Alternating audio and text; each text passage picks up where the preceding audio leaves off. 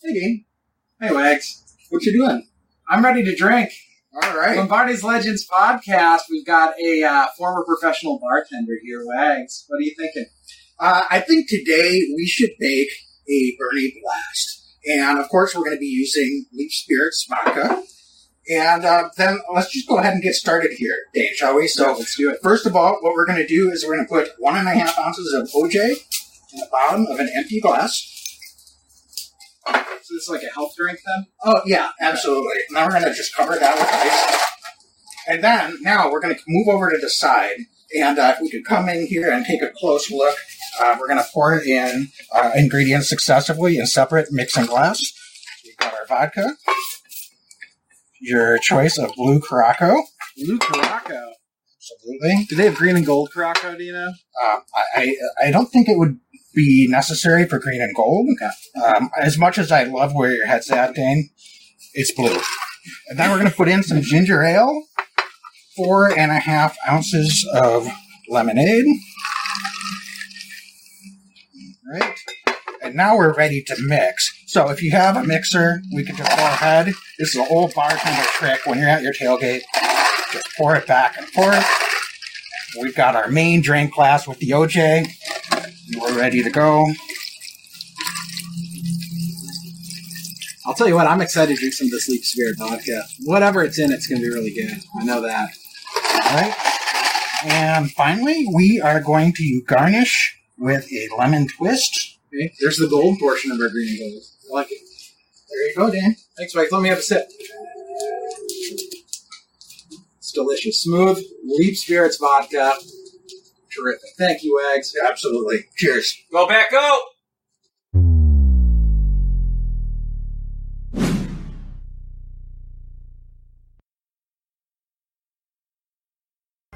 Year I know we gonna go hard. We been that team ever since Bart started. All my cheese heads go pack go. Ain't showing no mercy, cutting no slack, no. I ain't a bad sport and I'll even wish you good luck. Only thing I will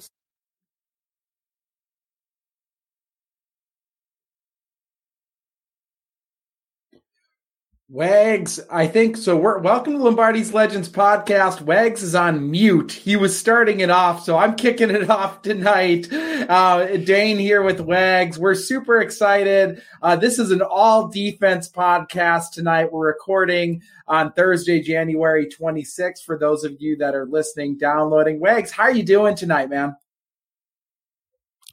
Dan, I'm doing good. Uh, I got to tell you, after seeing our Leap Spirits uh, advertisement in our intro there, uh, we're talking defense. I think uh, it probably would have been smart to have a drink prepared.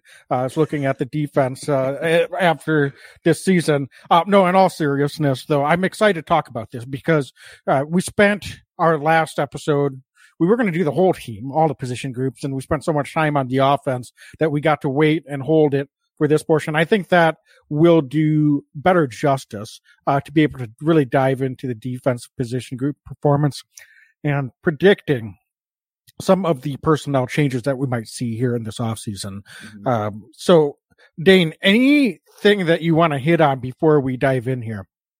No, I mean this is a team. This is a defensive unit that I think um, largely underperformed from what our expectations were at the beginning of the season, um, and certainly I think the expectations in 1265. All right, I think that this was a, a defense that uh, Coach Barry, the defensive coordinator.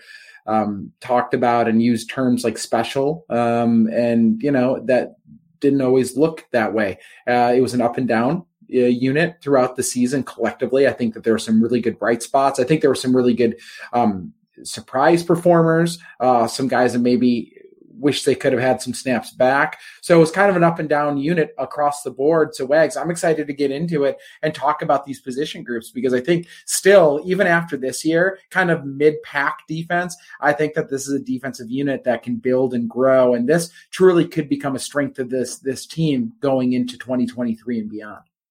Yeah, I you know, just to be clear, my snarkiness aside, this wasn't an awful defense. It wasn't the defense we were expecting, Yeah. but it was not an awful defense. Uh, they certainly had their moments. I, I, I think one of the things that is going to be interesting is how do they build and kind of, I think get back to the trajectory that we thought that they were on mm-hmm. coming into this past season because there's going to be some changes made. Um, and we'll talk about that in a minute, but also I think it's not just, oh, let's get incrementally better. We're going to make changes and we expect this next season the same high expectations in my mind. I, I, know we don't know what those changes exactly will be yet as we're recording this here in late January. Um, however, um, in my mind, this team is going to need to have uh, a defense that's solidly top 10 and has potential to get in the top five in the league. Um, with all the talent that we have on this roster on the defensive side of the ball, uh, I think you can make some excuses, I guess, if you want to. I, I am not really buying it. Um, Rashan Gary getting hurt was a significant, significant loss.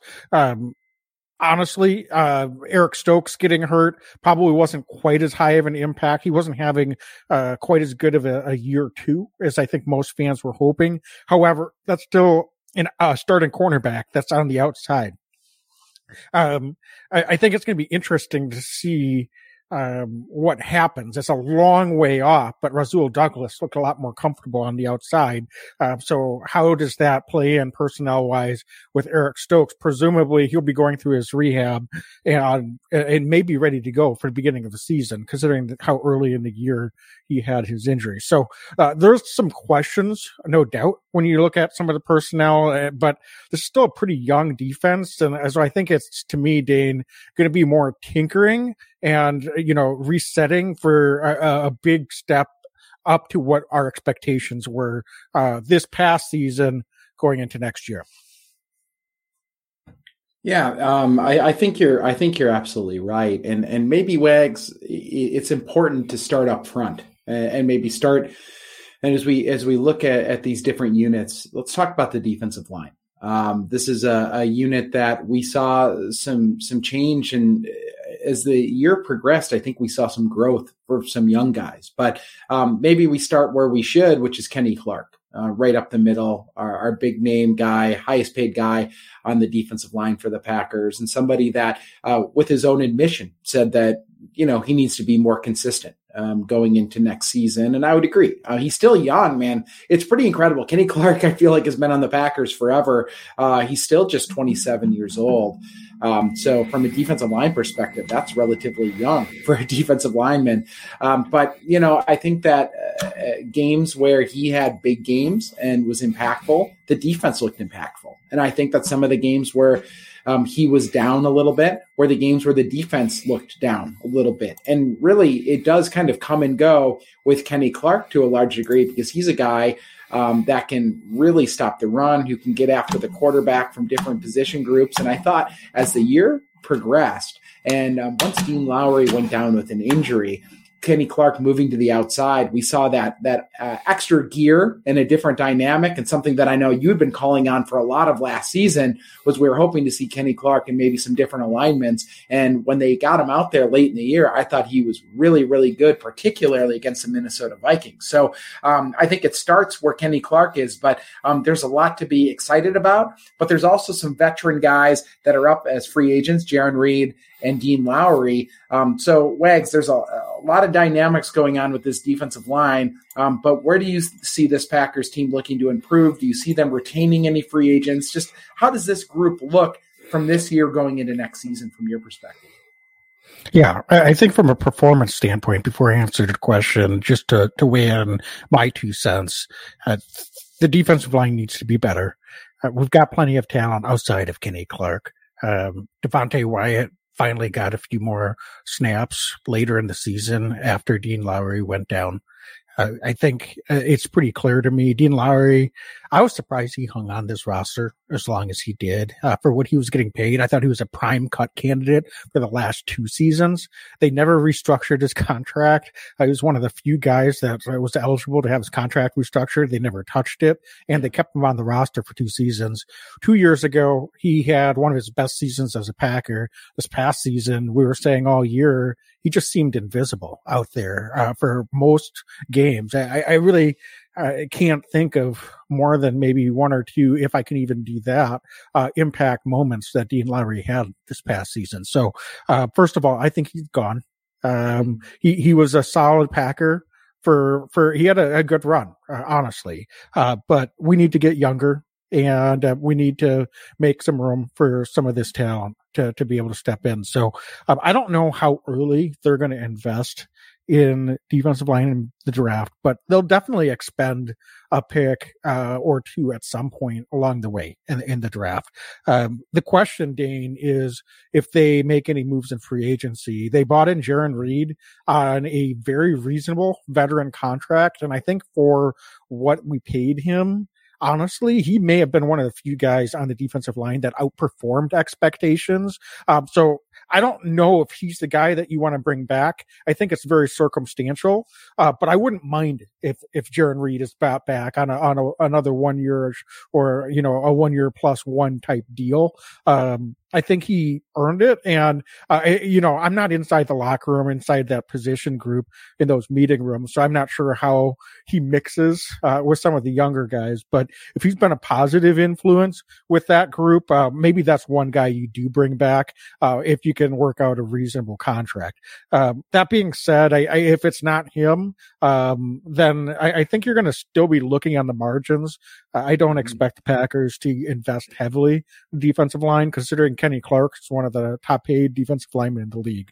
Uh, so uh, this is going to be probably more of a tinkering. And, and to me, Dane, um, I think we're going to have to see improvement from TJ Slaton and Devonte Wyatt making some big moves in the offseason. I think we saw some real moments in the limited number of snaps that they were able to get. I think you and I both thought both of those guys should have been out there more and earlier this season.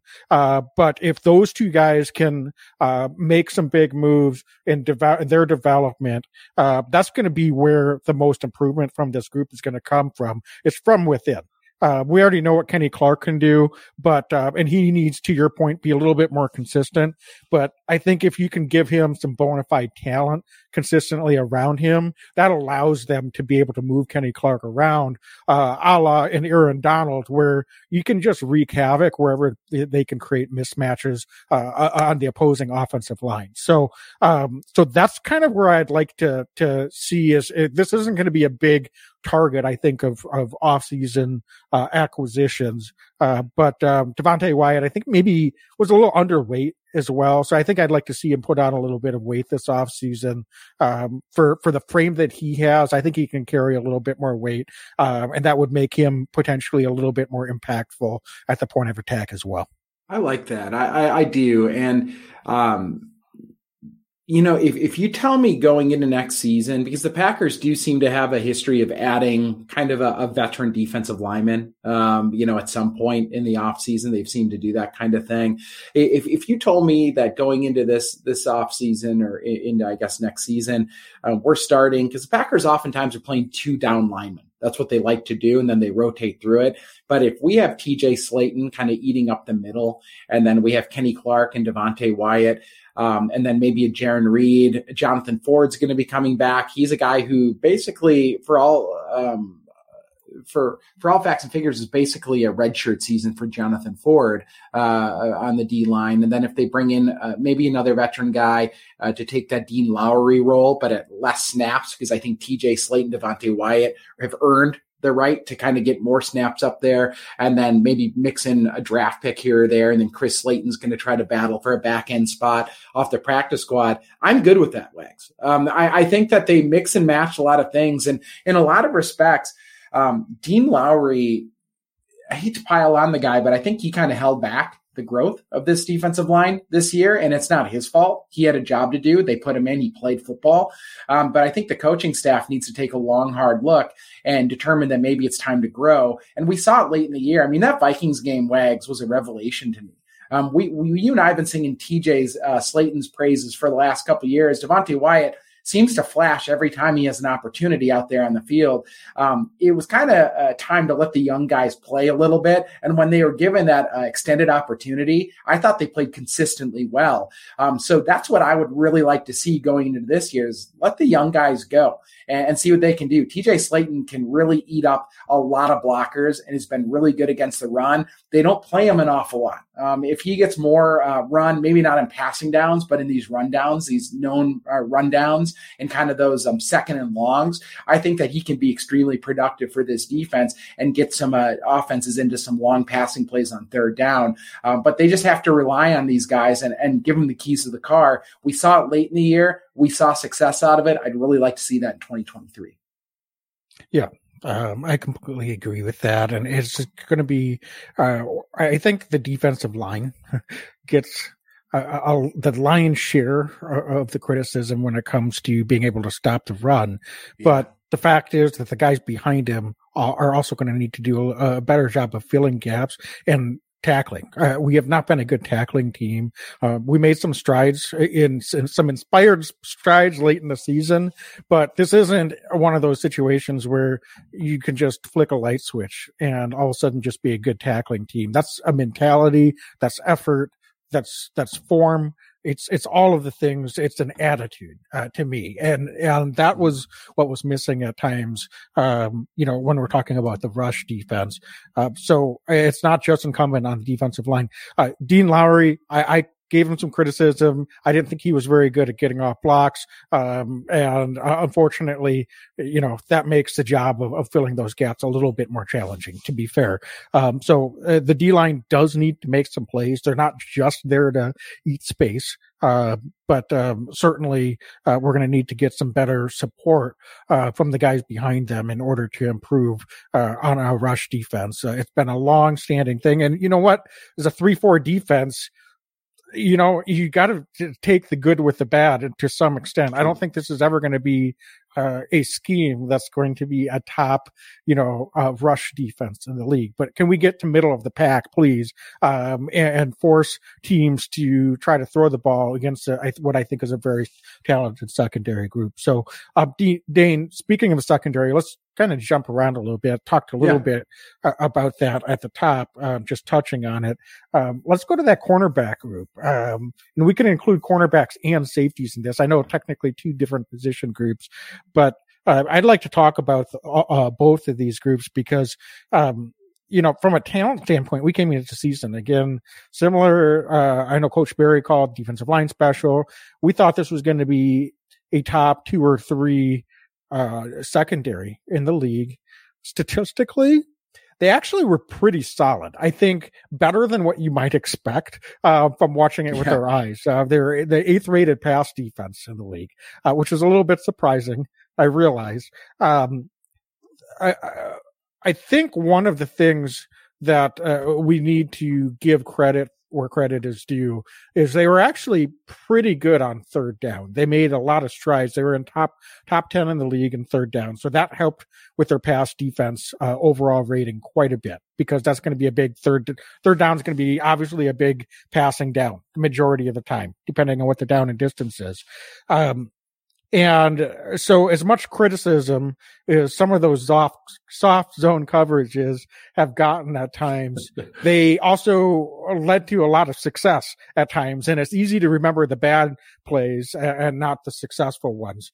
Um, but um, I, would like your overall thoughts on this secondary group because I think from a coverage standpoint, they were pretty good. They weren't quite as good as I was hoping for. Um, Jaire, you know, turned it on a little bit second yeah. half of the season. Looked a little rusty uh, at times. Maybe his head wasn't quite mentally uh, ready, if, if that's a fair criticism at times early in the season.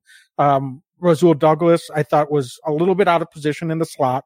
Um, but you know, when things settled in, this secondary was was good. Not qu- again, not quite as good as what we hoped or expected. Uh, but um, I, I, think uh, from from a coverage standpoint, they were pretty good. It's the tackling that has always been a conundrum or a puzzle. Um, so, but that being said, um, Dane, I could keep talking about this. I want to turn it over to you. What are your overall thoughts uh, on this secondary group as a whole?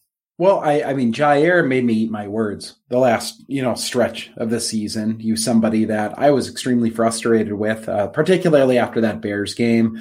Um, gave up some big plays uh, to guys that I just think were inferior uh, to to his talent level. But even prior to that, but as the season uh, continued to progress, I was really excited to see, um, you know, him kind of um, come back to to kind of the the um, heights that we had expected um, him to to to be at uh, when they signed him to this big contract. So I, you know, I don't really have as many concerns about Jaire Alexander uh, going forward. Um, I think that.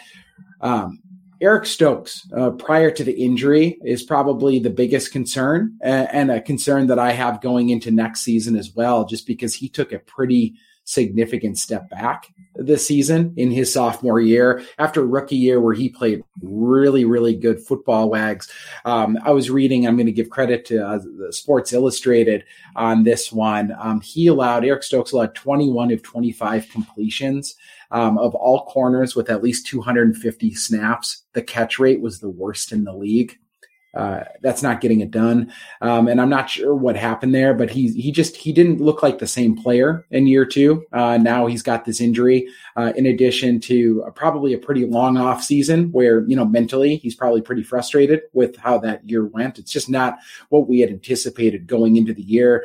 Um, so I'll be curious to see how the Packers manage that because, as you alluded to, Rasul Douglas, I think, was largely out of place last season. But uh, I'll tell you what, he's he's quickly becoming one of my favorite guys on this defense because he's somebody that just he does his job. He works hard. He's got a short memory. Um, he's got incredible instincts. You see him hop routes. Uh, he does that about as good as anybody I, I can recall uh, doing it. Um, he's maybe not as great of an athlete as a Jaire Alexander, but what he lacks maybe, and not lacks in athleticism, he's an exceedingly athletic guy, but you know, he's maybe not that premier corner athleticism, but he's just a smart, crafty defender. Uh, and I really enjoy watching him play the game. So, um, you know, getting him back on the boundary was something that was, I think, uh, a huge benefit to what he was able to do for this team. So I'll be curious to see how they manage him next year because he's he's too good to not be on the field. Obviously, the Packers believe in him, uh, but is he really a slot guy? Um, there a lot of guys in this league I think would make excuses about why things didn't go right, and and uh, I think at times Rasul could have easily been one of those guys. Hey, I'm out of position. This isn't where I ball. You know all that. He didn't do any of that he every week he just he just stuck it out. And Wags he also played um, on the core special teams unit, so he's just a team guy. Really like what Rasul did. I think he added another nine tackles on special teams. So he's a guy that you really like to see play ball. So um, as I'm circling it, maybe uh, this was overall uh, defensive backs and corners that maybe underperformed slightly, uh, but really it's going to come down to Eric Stokes, I think, and how he bounces back going into year three. Because as we go down further in the list, Nixon, not only was he a very, very good return man, not not very good, he was phenomenal. He was a you know all pro return man, but uh, when he was called upon, particularly early in the year, that Tampa Bay game, played really good um, defense, played really well. I think at the cornerback slot late in the season, they called on Innis Gaines to get in there and play some of that dime stuff as well. Thought he um, really um, settled in in the opportunities he was given. So this is a cornerback room that I'm still really high on, and I think that this is something they can build on, especially um, when Joe Barry kind of, you know, we talk about the defensive line getting the keys to the car. Barry also gave Rasul Douglas and Jaire Alexander the keys to the car late in the year. And I keep going back to that Minnesota Vikings game because Justin Jefferson having an unbelievable year. And, and Barry, I think, to a large degree, um, put his faith in some of these talented guys more than he had all year long. And we were awarded and rewarded for that. And Jaire Alexander, with some help, was able to play some really good football against one of the best receivers in the league. So uh, a lot of reason to be optimistic, I think, about this defensive back group going into this year. And I do, I do not see wholesale changes at the cornerback room at all. I, in fact, I think we might see kind of the, the same group, especially that top three going into this season. Yeah, Dan, would you be shocked to hear that I've been putting my mad scientist cap on and been thinking about a solution to uh, what we could do to get guys in the right position? Well, well, what what do you think? Please, I want to hear what the scientist has to say.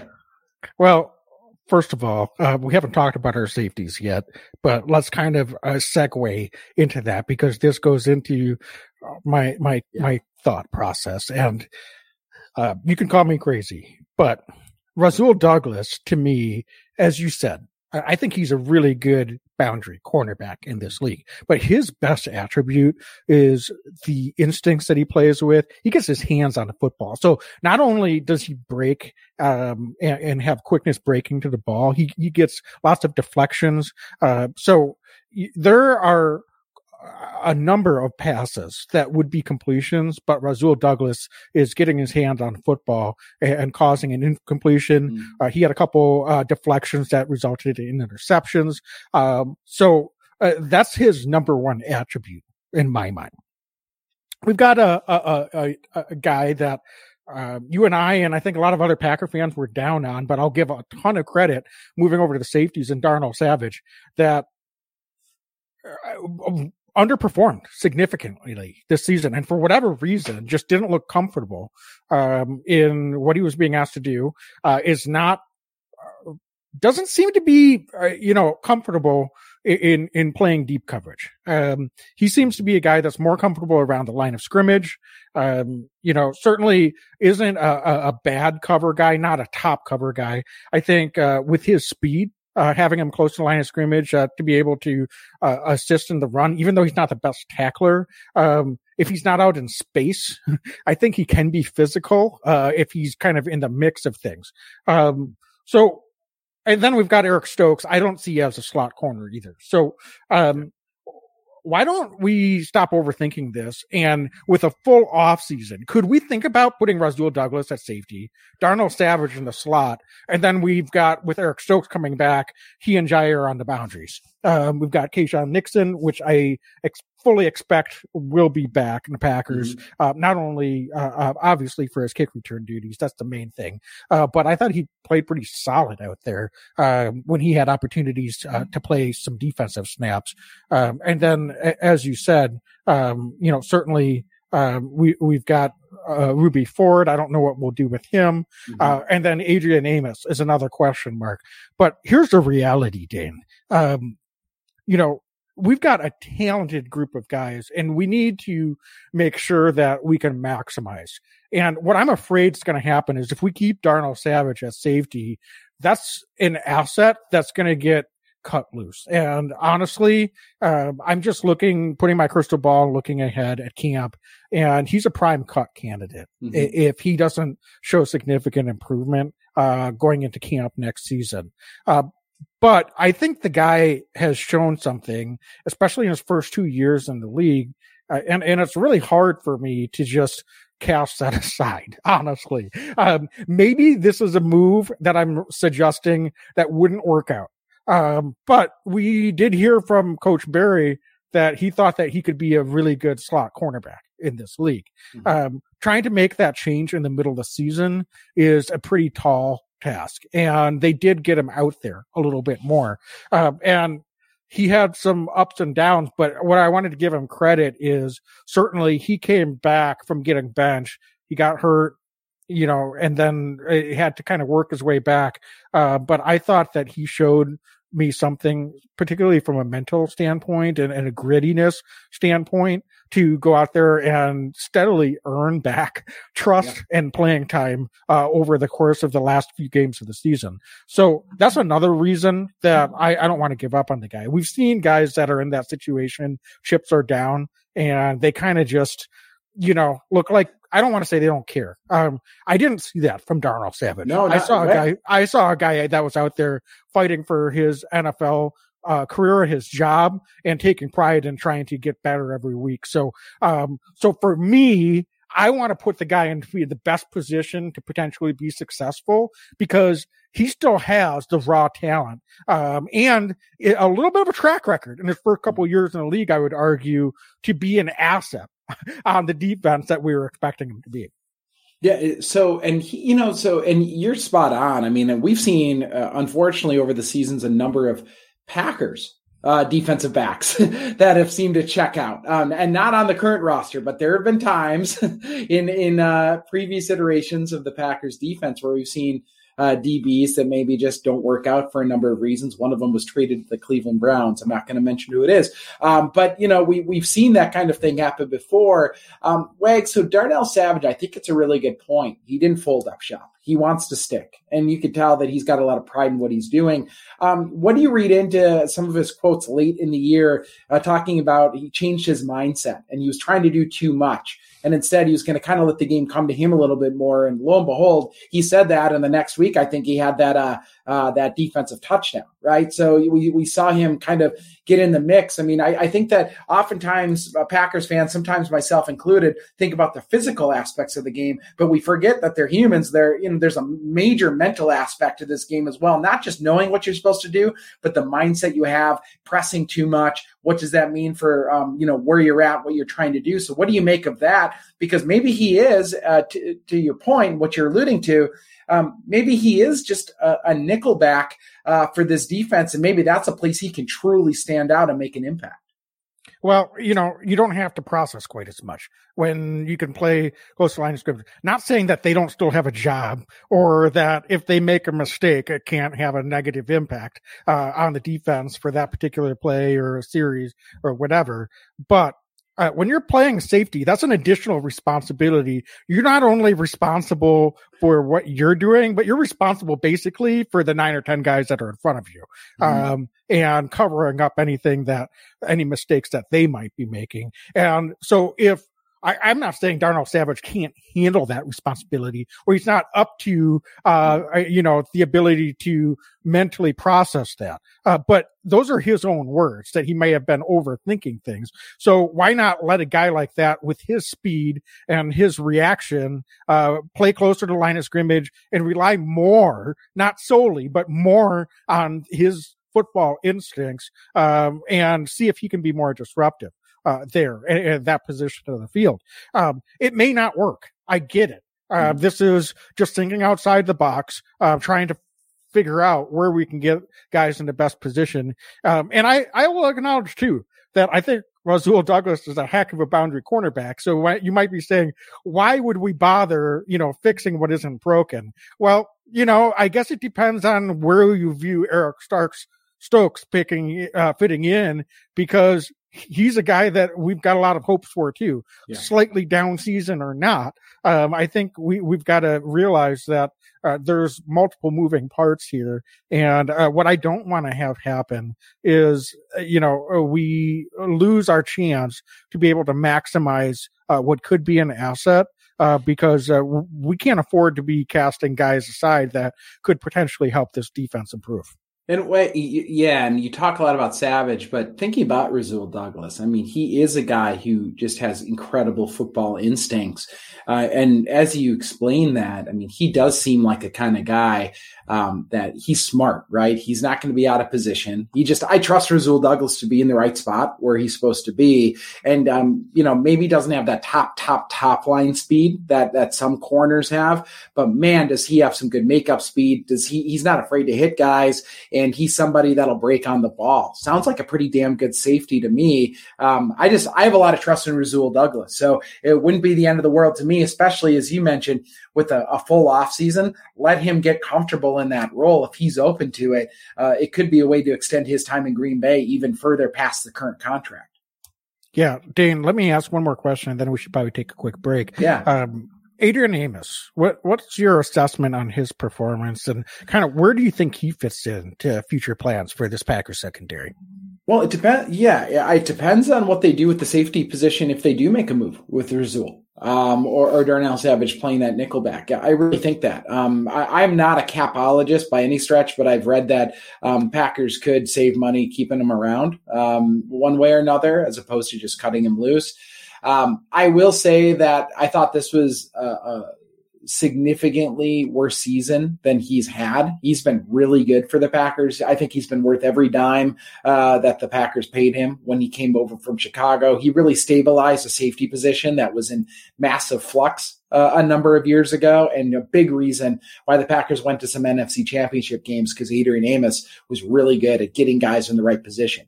This year, we saw a lot of communication breakdown. I'm not putting that all on Adrian Amos's feet at all because I don't think that's uh, fair uh, to do. But I will say, and it's hard, right? It's hard sometimes to determine if the safety missed uh, missed the guy, what exactly was going on in the back end with the missed assignments. But I will say that I thought Amos was about a step uh, slow on a couple of plays that in previous seasons we would expect to see him either over the top or cleaning it up. Now he did have a lot of tackles this year, but um, the pass breakups weren't quite there. It just didn't feel like a, a strong Adrian Amos season to me. Watching him, watching the tape, going back and watching stuff this offseason. So um, all of that's to say, if if um, if the Packers are making a lot of shifts around the defense, I wouldn't be surprised to see Adrian Amos back if for no other reason that he is very comfortable there. And I think that he can be a really good mentor on the field for guys. He's a good dude. Um, but I could also see the Packers getting younger uh, at that back end safety and maybe investing in an early draft pick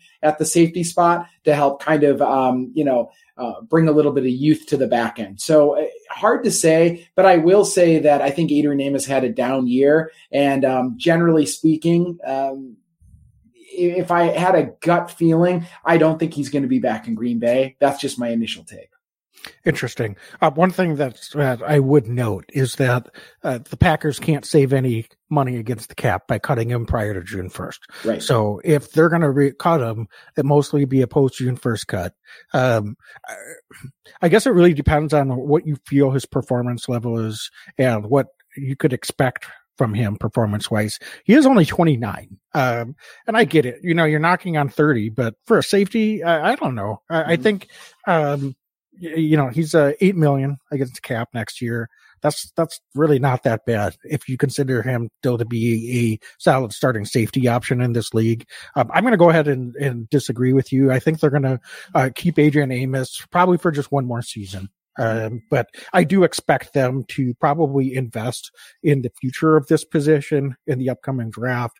Um, it, it, you know, maybe a, a, a, day two type pick uh, mm-hmm. at safety uh, just to supplement uh, because regardless of what happens with uh, uh, Darnell Savage. If you bring Adrian Amos back for a year, you've got a young guy uh, that's maybe in the wings. I think it really makes sense that, that would bridge uh, or cover you uh, for moving forward. And and then next off season, I think uh, certainly Adrian Amos will be a free agent. At that point, he'll be 30 years old, and you can make a decision maybe based on performance level that he gives you next season. But, there's no clear way to me to improve this position group by letting Adrian Amos walk, or, or I guess not walk, but cutting him, cutting uh, post June yeah. 1st. I, I, unless there's some other reason or some other pathway being able to invest in this position group where clearly they're going to be comfortable going into next season. Um, I, I which I don't think they would be, uh, even if you take a high draft pick, mm-hmm. um, because, uh, you know, uh, you're not sure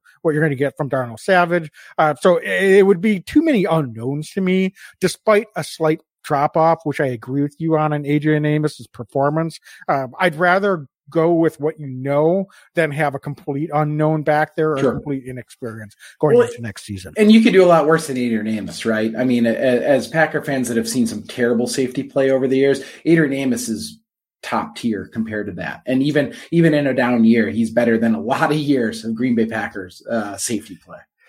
Yep, for sure. All right, well, Dan, let's uh, take a break here from our sponsor, DraftKings Sportsbook. Four NFL teams, two conference championship games, and only a few more shots to win big on the playoffs with DraftKings Sportsbook. Counting down to Super Bowl 57, new customers can bet just $5, get $200 in free bets instantly. Wags, I'm asked about this. You know, uh, I already have an account. I, I, you know, what do I do? Well, folks, if you're not a new customer, you can feel the conference championship thrills with stepped up same game parlays. Just take your shot at an even bigger NFL payout and boost your winnings with each leg. You add up to 100%. And there are so many games. Like, um, this is going to be fun this weekend. Uh, you know, you got the Patrick Mahomes uh, on one leg uh, playing against uh, uh, Joe Burrow, right? And I think that that's going to be a really fun matchup. You got the Eagles and the San Francisco 49ers uh, playing as well. Some interesting quarterback play. I know you mentioned Wags. Brock Purdy could be maybe the the sneaky pick um, theoretically this week if we're if folks are throwing bets down. Um, so just look out, folks, because it's going to be a really fun week. There's a lot of good power. There's a lot of good ways to do this. So um, I'll tell you what, uh, as a Packer fan, I don't really have a rooting interest in who wins any of these football games. But with DraftKings Sportsbook app, you know what I do? I can throw a bet down and make these games that much more interesting and have a little bit more vested interest.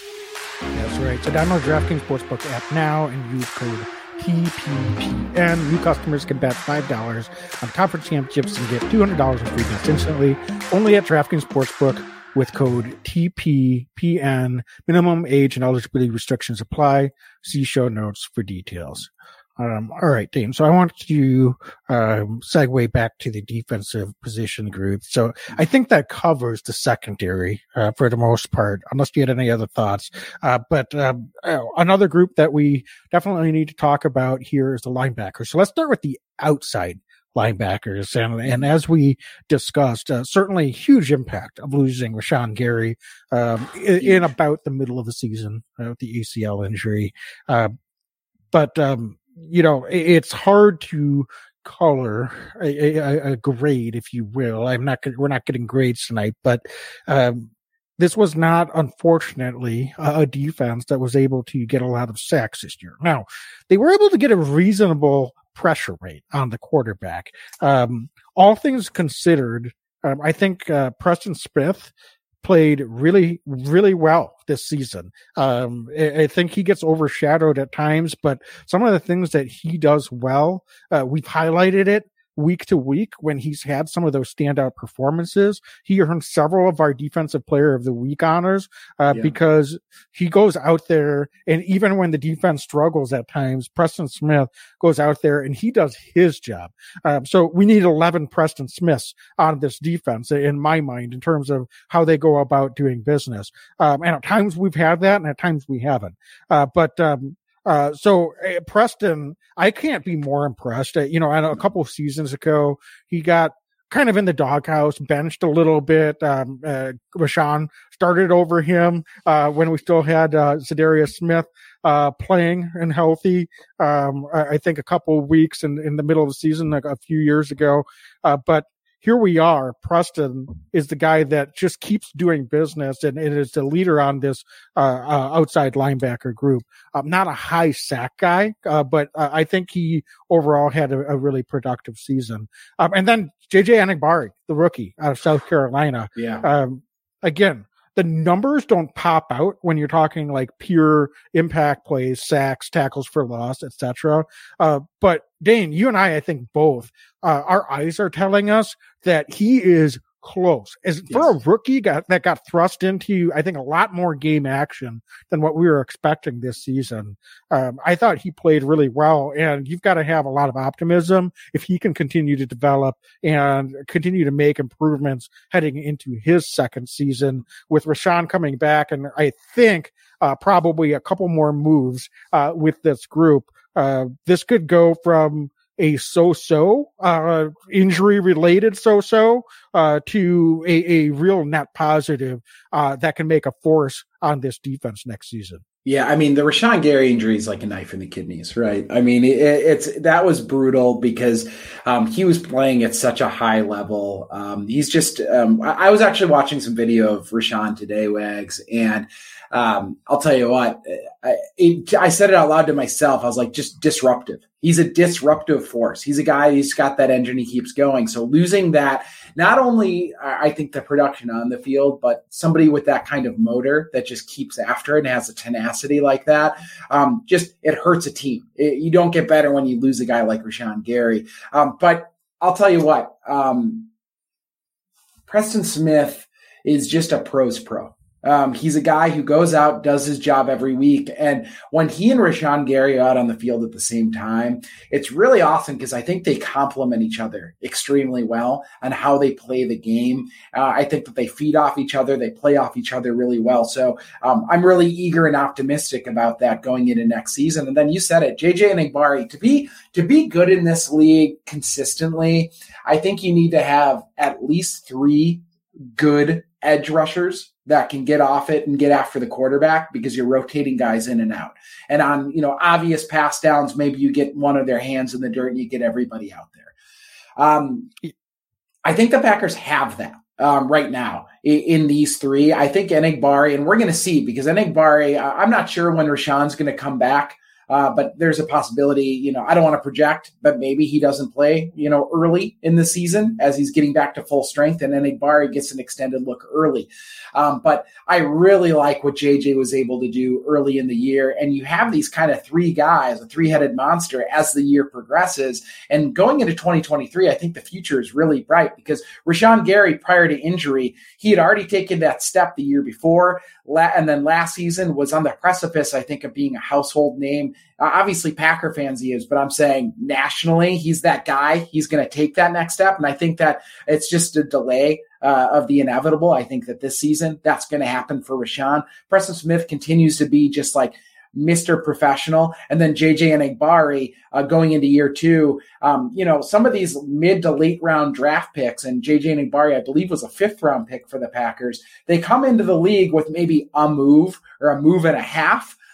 and then, you know, after a year or two, learning from some really good vets, they kind of add to their arsenal a little bit. And that's what I'm expecting JJ Enagbare to do uh, going into year two is he's surrounded by Rashan. He's surrounded by Preston Smith, Wags if you're open to getting better, and I know JJ Enagbare is, he's coachable young man. He's going to be learning more tricks of the trade from two really, really talented guys uh, in this outside linebacker group, and that's what I'm so excited about Enagbare. We know now he has the physical tools to play at the NFL level and play at a very good level. I think that adding a tool or two to the arsenal and learning from two great pass rushers like Preston Smith and Rashan Gary, he could bring it up another level. And just that alone, getting Rashan healthy, JJ Enagbare in year two, and Preston Smith continuing the course that he's playing at right now, that elevates this defense to another level that we didn't have at the end of the season. Yeah, for sure. And I mean, if you look at it, uh, Enagbare only started seven games and he had four quarterback hurries and five quarterback knockdowns. Um, projected over a full 17 game season. Obviously, Rashan Gary would have blown everyone uh, away in, in, those statistics, but he would have actually been ahead of Preston Smith.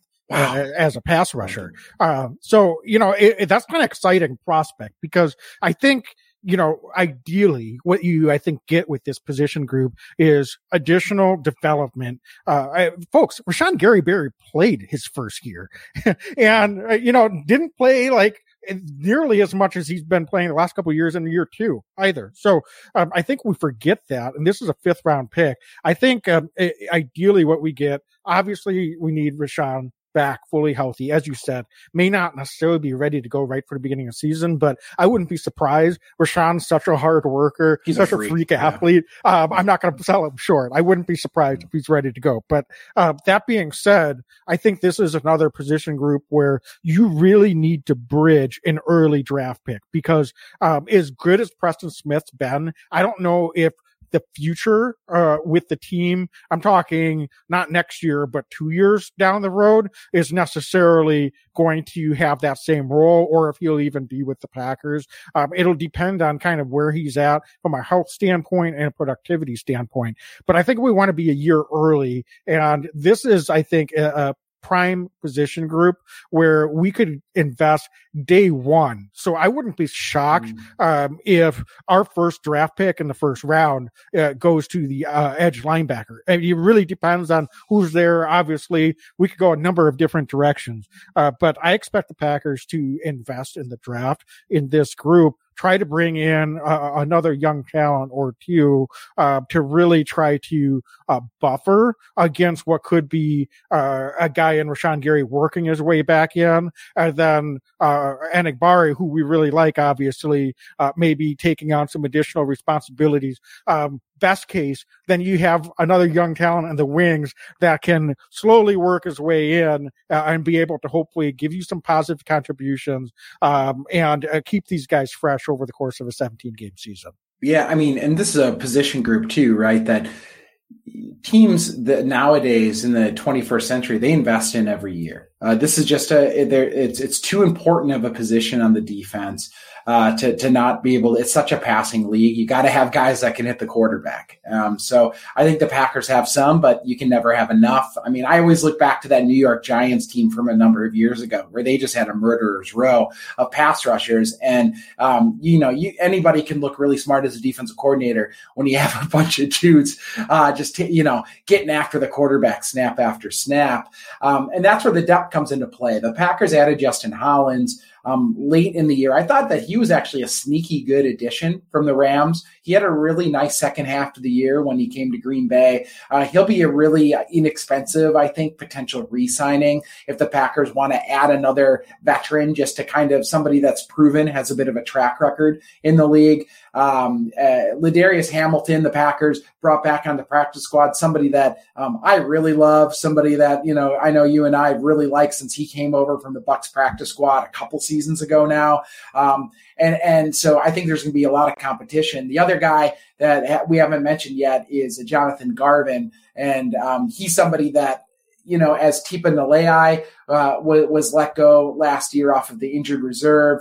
Um, I was a little surprised Jonathan Garvin lasted the entire season, if I'm going to be completely blunt with everybody right now. Um, he's somebody that was a healthy scratch some weeks, uh, had a lot of difficulties against the run, and just didn't really have the production. I think that we saw a couple years ago uh, the potential, and I think he's really leveled off unfortunately, over the last couple of seasons. And I, would be shocked to see Jonathan Garvin back in Green Bay um, for another season. Yeah, uh, you know, nothing against the guy, but no. uh, you talk about Hollins, 27 years old. He's been around for a bit. And uh, that's just, he's a pure effort guy. Mm-hmm. Um, I put Ladarius Hamilton in the same boat, uh, Tipa Galeai in the same boat. Um, just haven't seen that from Jonathan Garvin. Uh, maybe that's a little bit harsh, but, you know, edge pass rusher um, he's supposed to be kind of uh, that freak athlete in zero sacks this season. He had opportunities. He was out there. Um, so, you know, he just another guy uh, to a lesser degree because he didn't play nearly as many snaps as Dean Lowry. But honestly, he was kind of a ghost when he was out there. Just never really noticed him out on the field. wasn't making a positive impact. I was surprised he made the 53 man roster this season. Um, we had some high hopes from for him as a developmental guy uh, when they kept him around as a seventh round rookie um, spider, but it just it hasn't panned out. Um, so I, I think they're going to we're bringing in some new guys, and um, I don't think Jonathan Garvin is probably going to be in the future plans of, of this Packer defense. Uh, maybe he's in camp, uh, but I will be really, really surprised, barring a significant out of nowhere improvement where all of a sudden things just click for him, uh, if he's going to be part of this uh, position group next season. Yeah, and you know I, I would agree, and and and uh, I'll extend a little bit because I just love this position group. I love the outside linebacker group and pass rushers in general. Um, you know, free agency. I think fans always go, "Well, what about free agency?" And the reality is, is it's such a premier position that very rarely are um, guys on the street that are going to be impact impact guys. You might be able to find a guy who can pitch in, but um, oftentimes you're going to find guys through the draft. I think if you're looking for kind of that like, consistent starter. Um, so you know, I wouldn't be surprised, as you said, Wags. Uh, Packers invest early in, in, a in a spot. Rashan Gary uh, gets back um, to healthy Preston Smith, JJ Enagbare, and then maybe they bring back Hollins and Ladarius Hamilton, and they're battling it out maybe for to round out the roster because the Packers seem to like to carry five. So I could I could see that, and if that's the way that this thing shakes out, I'll be very very excited because I think that this is a position group um, that is very very good, and I think could get better, especially once Rashan is back to full strength. Yeah, absolutely. Um, I think going then to our middle linebacker group. Yeah. Um, this was a, a, interesting group, I think, to assess. Uh, De'Vondre Campbell got the big contract in the offseason. Uh, you know, like De'Vondre a lot, just didn't quite perform to the level he did the previous year.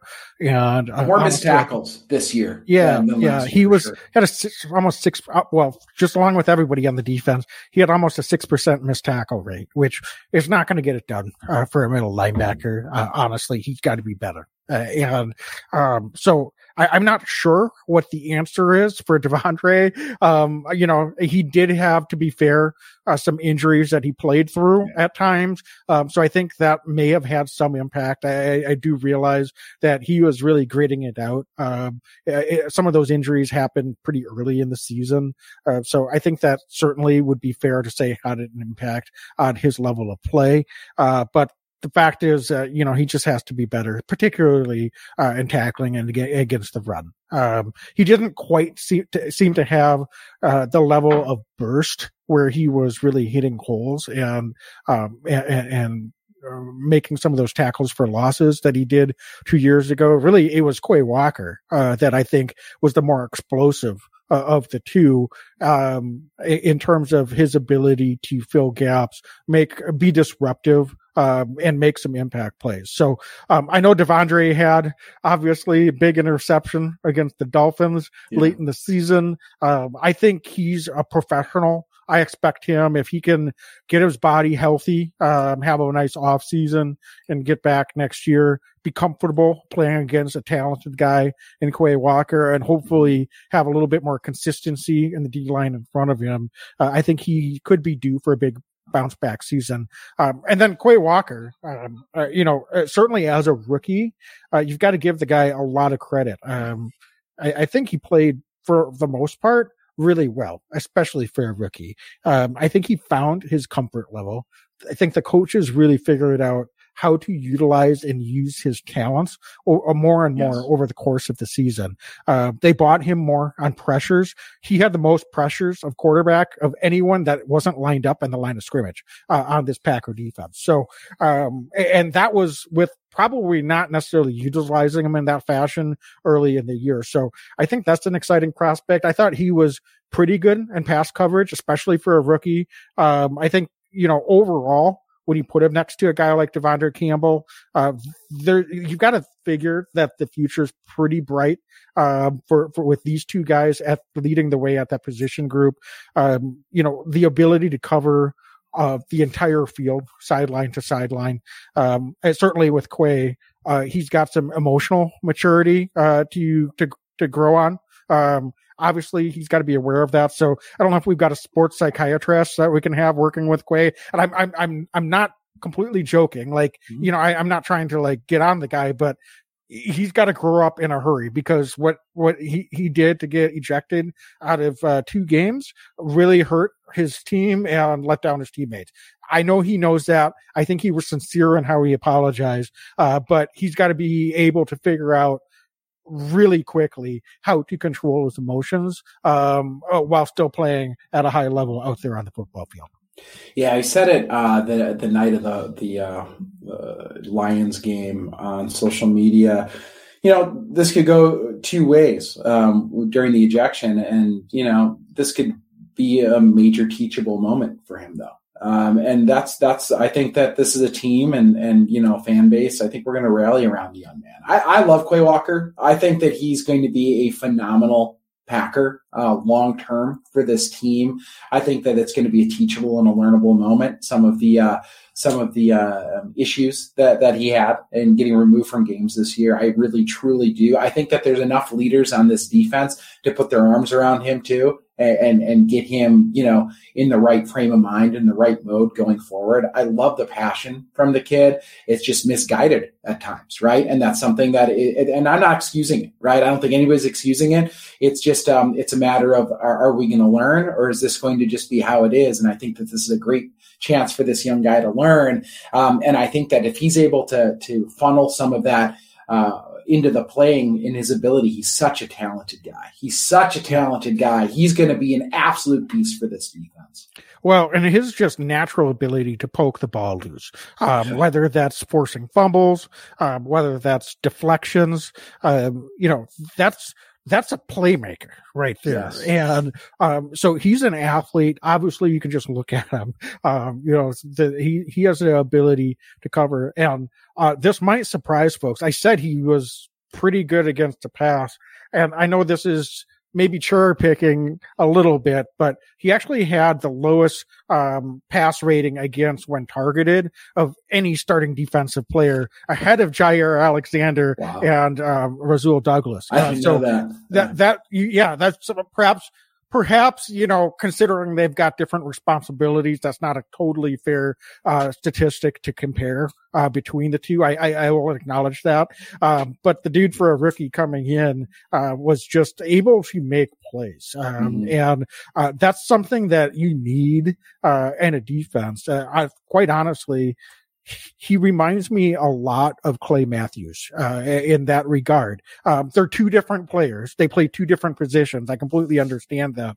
But um, for those of you that remember Clay, I mean, the dude just had a knack for making impact plays. And I think, uh, I, I, really feel Quay Walker has a little bit of that knack as well. So that's, that's super exciting. I'm, I, I'm uh, filled with a lot of optimism for this middle linebacker group. I think Krys Barnes, um, he had a really injury impacted and riddled year as well. But um, for a backup, um, I think uh, he's certainly he's got a lot of playing experience um, and uh, uh, can contribute special team wise. So I think you can do a lot worse uh, for a backup middle linebacker. Uh, so to me, uh, and then McDuffie, mm-hmm. um, you know, a young guy, I thought he filled in admirably, um, in some difficult situations when he was called upon as well, uh, with Campbell uh, getting some injuries. So, um, and, and, certainly when Barnes was out. So I think those four guys, um, honestly, I'd be happy rolling it back. Let's Me see too. what level of improvement we can get internally from that group as well. Hopefully get healthy in the case of Campbell. Um, and, um, I think this is a group that could, could be a really, really positive, uh, on the defense going into next year. Wags, and, and I know Krys Barnes is a, a free agent. Um, just got to give the guy a little bit of love here. He was an undrafted kid from uh, what UCLA, came in, um, caught goes to practice squad, gets called up before the first game of the season, and never gave up that spot. And he's just somebody that I have a lot of respect for uh, because he's somebody that, you know, quote unquote, wasn't supposed to be here and is always just grinds and plays his backside off. And he's just a hard nosed football player um, that, that plays. He reminds me a bit of an old school guy, you know, playing in this 21st century. He's a guy that um, between the tackle, running the ball, you wanted somebody like Krys Barnes on your team that's just going to smack you in the mouth. So I've always loved Krys Barnes' game. Um, so, you know, it, yes, injury riddled uh, year a little bit, but I, I too am hopeful. I'd love to see him back along with McDuffie. I have a lot of trust actually in this inside linebacker group, which is incredible because three years ago we're talking inside linebacker and we're pulling our hair out. Now all of a sudden the Packers invest in in in, in uh, uh, first round draft pick. Uh, they go and De'Vondre Campbell, obviously the year prior, has an incredible year, and now I would argue this is one of the strengths of this defense is this deep inside linebacker. Yeah, yeah, I agree. Uh, Dane, I know we've gone an hour and we were focused, and we're just talking defense, Wags. I know it's amazing. Well, look at us. Um, but I do want to see if we can sneak this in specialist. Um, yeah. you know, starting. Let's talk Mason Crosby. Um, I, it, maybe it's a little unfair to say really quickly. Let's talk about Mason Crosby, but I'd be curious your thoughts. Um, is Mason back next year for another season? Um, do we see if O'Donnell can handle kickoff duties? Do we have another guy there? Or do you see the Packers perhaps moving on from Mason Crosby at this point in his career? Yeah. Um, I have a feeling the Packers are moving on from Crosby, and that hurts to say. Uh, he's an all-time great Packer, um, but it's it's really going to be a cost-cutting measure, if anything. Uh, it, now, if Mason wants to take a massive discount and come into camp and maybe compete with a young kicker, then I'm sure the Packers would welcome him back. But is that really fair at this stage in his career? I think that Mason Crosby's earned the right to, to go into camp and, you know, and, and kind of have a job somewhere. Um, and it just might not be in Green Bay at this point in his career. And, and we're just seeing a diminishing uh, leg strength. Uh, the accuracy is still there. Mason Crosby had, I thought, a really nice season, but we're seeing a diminished leg strength and um, playing outdoors in the cold where you need a kicker to be able to, you know, get it through from deep um, I just I could see the Packers moving on from him.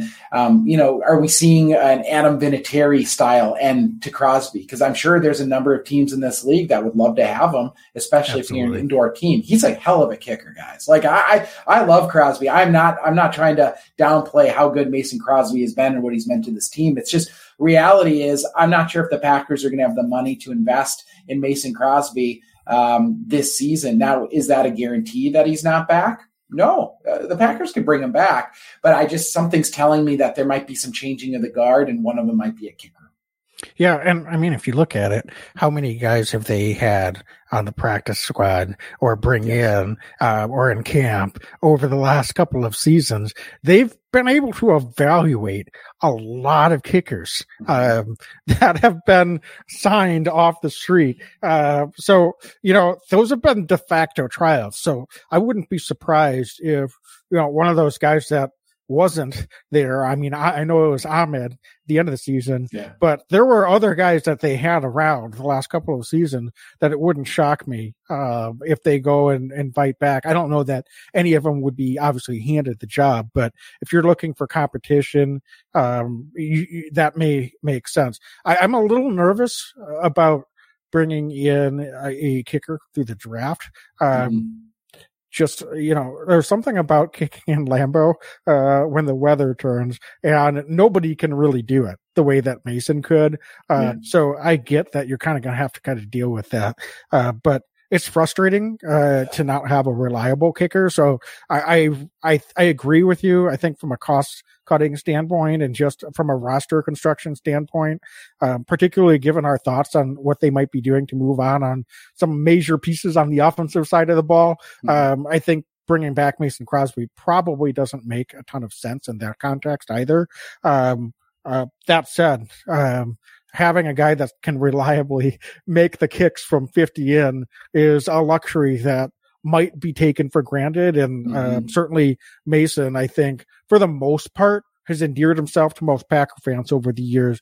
But um, at times, I think we've taken him for granted as well. Um, and we're probably going to miss him a lot more once he's gone. So Wags, I will. I I concur. Mason Crosby is like you know we're called Lombardi's legends. Dude is an ultimate legend, and I will never shed a tear if I see Mason Crosby uh, coming back to Green Bay as a Packer next season. I will be exceedingly happy. I just you know I'm trying to be realistic, but my heart tells me I would love him back, but my head tells me they might be moving on.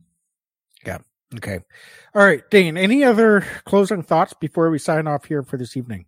Um, no, I mean, I think that um, the the other the other big one is um, Keisean Nixon. Uh, incredible year returning the ball, and um, now it remains to be seen: do the Packers bring him back? Are they able to bring him back? How does that look? But a huge addition as a return man, and I think specialist wise, just an improved uh, specialist group. Not a perfect specialist group this year, but I thought that um, for the first time in a number of seasons, it wasn't offense, defense, and then a bunch of offense and defensive players that happen to play special teams. It felt like uh, offense, defense, and a special teams. It did feel like a teams this year. There were guys that were playing inspired football at the special teams unit. That was awesome to see. So I got to give Rich Bisaccia a lot of credit for that. Again, not a perfect unit this year. Um, but a unit that was much improved, and it'd be really nice to see them continue to build on that next season.